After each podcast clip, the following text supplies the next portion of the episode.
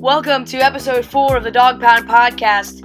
We got a great show for you today. We're going to be recapping the boys basketball team's playoff loss on the road at Whitman in an epic overtime game.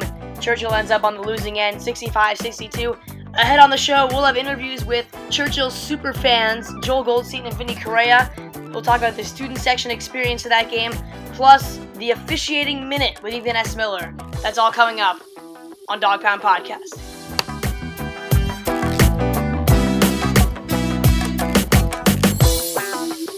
All right, welcome to Dog Pound Podcast. I'm Jake Herman, joined by Ethan S. Miller, who was also at that great game at Whitman last night and still catching our breath a little bit, trying to get our voices back. That was a crazy game.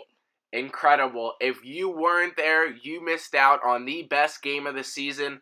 For all you bandwagon Warriors fans, I'm telling you, you missed the best game of the night at Whitman. it was it was a thriller down to the wire. Buzzer beaters, nail biters. The crowd was into the game. Even Stu got involved.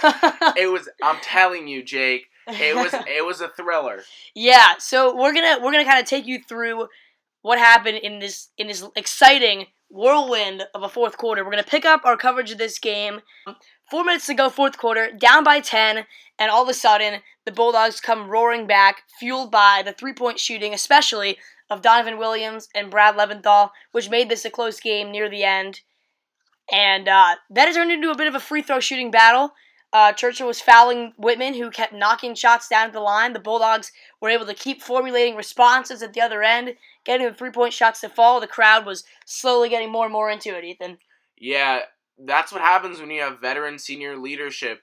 When you're when your top when four of your top five starters are all seniors, you know, they're they're used to hitting that big shot. So for Brad and Donovan to come down the floor and to keep it close, even when the game seemed at times maybe out of reach a little bit, it was as great as it was. You, I mean, you you you couldn't be surprised. You see these seniors; it's their last game. They're fighting Yeah. for every minute on that floor. the heart of this team really showed at the end of this game, I think. So so fast forward now, ten seconds left to go. Churchill goes down the court. Brad Leventhal puts up a three. It rims out, and to the line goes Jack McClellan for the Whitman Vikings. McClellan absolutely torched the Bulldogs today with 24 points. Really surprising. Uh, for a guard that's very undersized, he shot the ball extremely well from the field, and he goes to the line, hits the first to put Whitman up by three at the time, but misses the second. Churchill gets the ball, comes down the floor.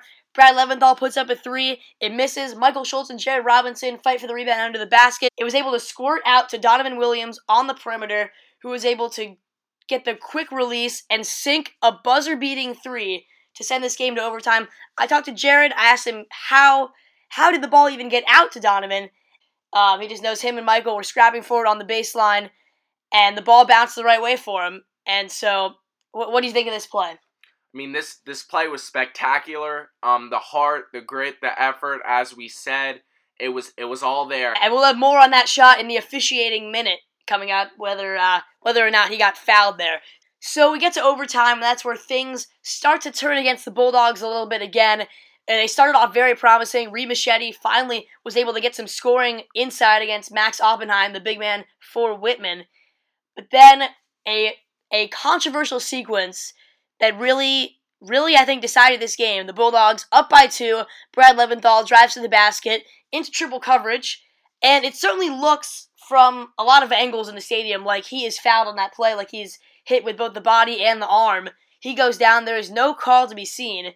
Comes down the other way, and McClellan drives to the basket and gets an and one on a block charge play, and that fouled Reed Machete out of the basketball game. In addition to giving Whitman the lead that they would not relinquish from there. So, th- what, what do you think about this sequence? I mean, it was it was a huge turn of events. We're gonna get to that iffy, n- not even iffy, that downright horrendous call more in my officiating minute.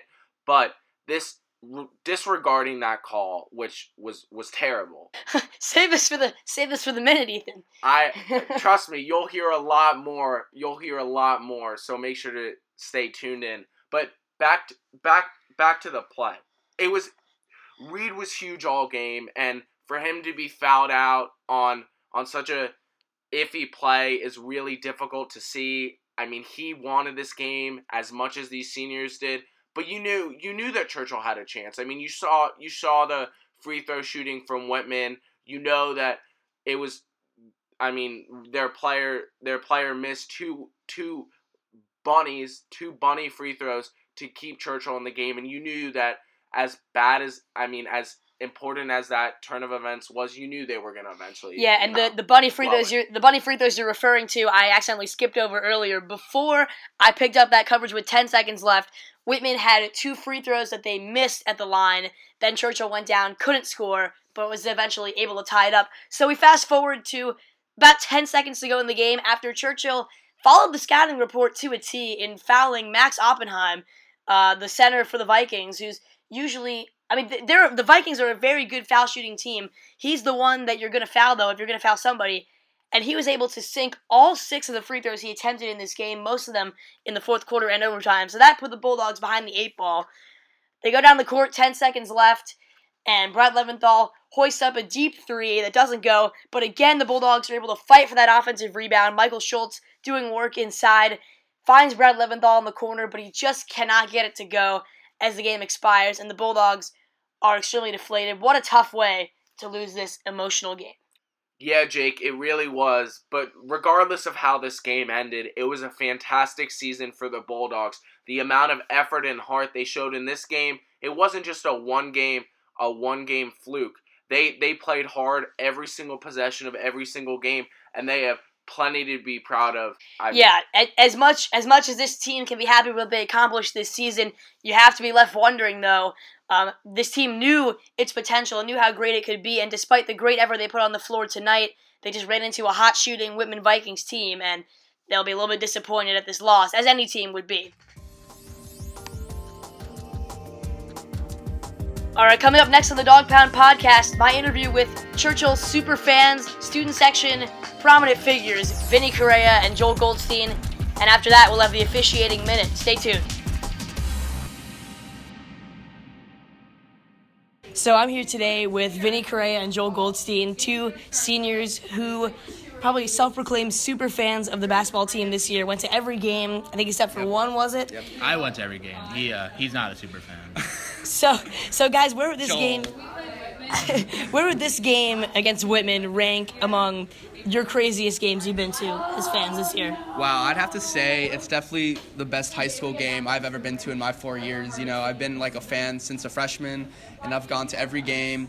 But this game was definitely the craziest I've ever been to. You know, playoff game, energy. It was absolutely amazing. Definitely one of the best games I've ever been to. Yeah, I would definitely agree. Um, I went to, you know, as we said, every game this year. I've been, I went to a lot last year and, you know, sophomore and freshman year, but this was by far probably the best sporting event I've ever been to. It, you know, it's the energy, the actual game being played. You know, it could have just been a bad game, but it was it was a great game and it was yeah. the best game I've been to. So, so obviously, very highly emotional game, lots of twists and turns. Like, what do you think was what decided this game in the end? Uh, you know, at, at, the end of the game, you saw Whitman was making all their free throws. We throughout the whole game, and honestly, throughout the whole season, I think that was one of our biggest issues was free throws. We just did not make free throws. Um, and you know, when it when it got down to it, it was a three point game. Whitman was making their free throws, and we were not. So that's that's what it came down to, I think. Well, I really thought we actually played an outstanding game. You know, we came out with a sense of urgency. We played with a lot of passion, a lot of heart, and the guys fought really hard. Um, you know, I thought we played well. I thought we shot well from the three you know, obviously Donovan and Bradley with a lot of a lot of clutch threes in the last couple uh, two minutes of the game. You know, I thought they had like what five threes combined, something like that in the last two minutes. You know, Donovan, of course, the buzzer beater sent an OT.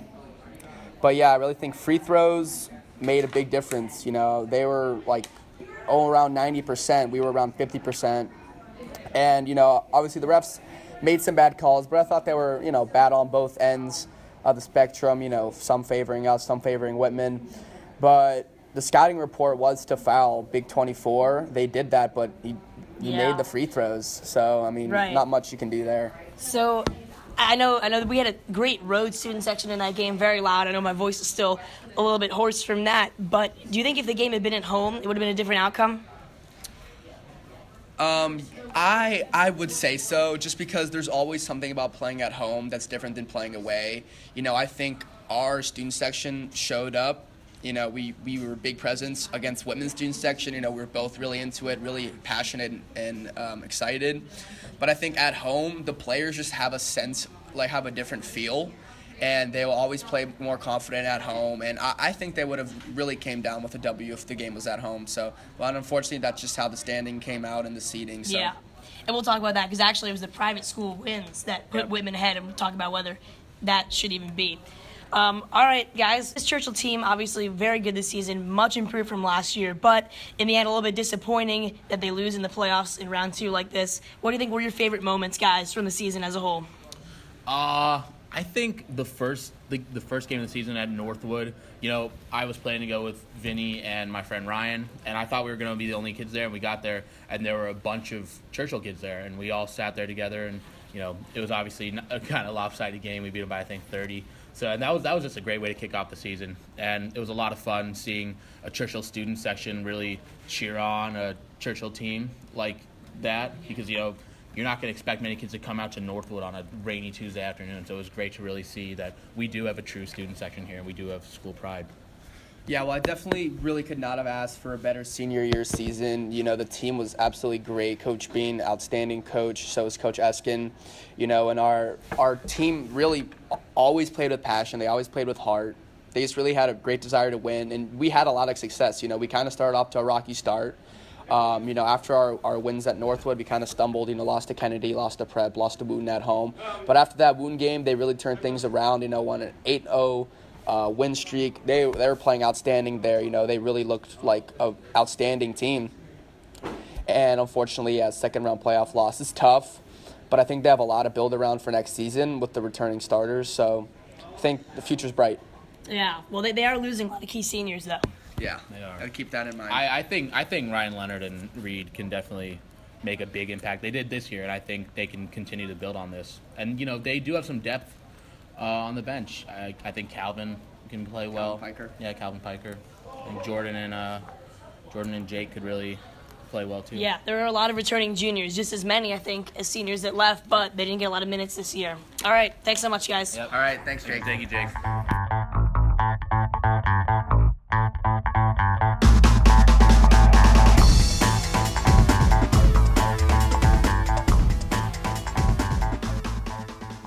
Right, to wrap up this podcast for the boys basketball season, I know Ethan has been hinting at this a lot in the podcast that there was some very questionable officiating last night. Um, it's obviously a, a hard hard job to do. Nobody envies it. But with that said, last night there was certainly a few things left to be desired. And Ethan, now's your chance. And you know what, Jake? I'm absolutely infuriated. This these officials, they blew it. The Whitman scorekeepers, they blew it by adding an extra foul to Donovan Williams' game when clearly both the book, Churchill book, and the scoreboard had him at four fouls. I mean, you can already say there that clearly that is that is at, at the at the at best worst communication, at worst clearly blatant. But the second part, the officiating, there were a couple of huge plays that they missed that charge Donovan got fouled. I mean, you can go on and on. You can list so many things that these refs did, but honestly, it's just a shame, Jake. There's so many seniors on these t- on this team, and it was their last game, and for it to be the, in the refs' hands and for them to blow it for these seniors, it's just sad to see because these seniors deserve deserve good officiating. And you know what? While they didn't get that all season, the referees didn't deliver.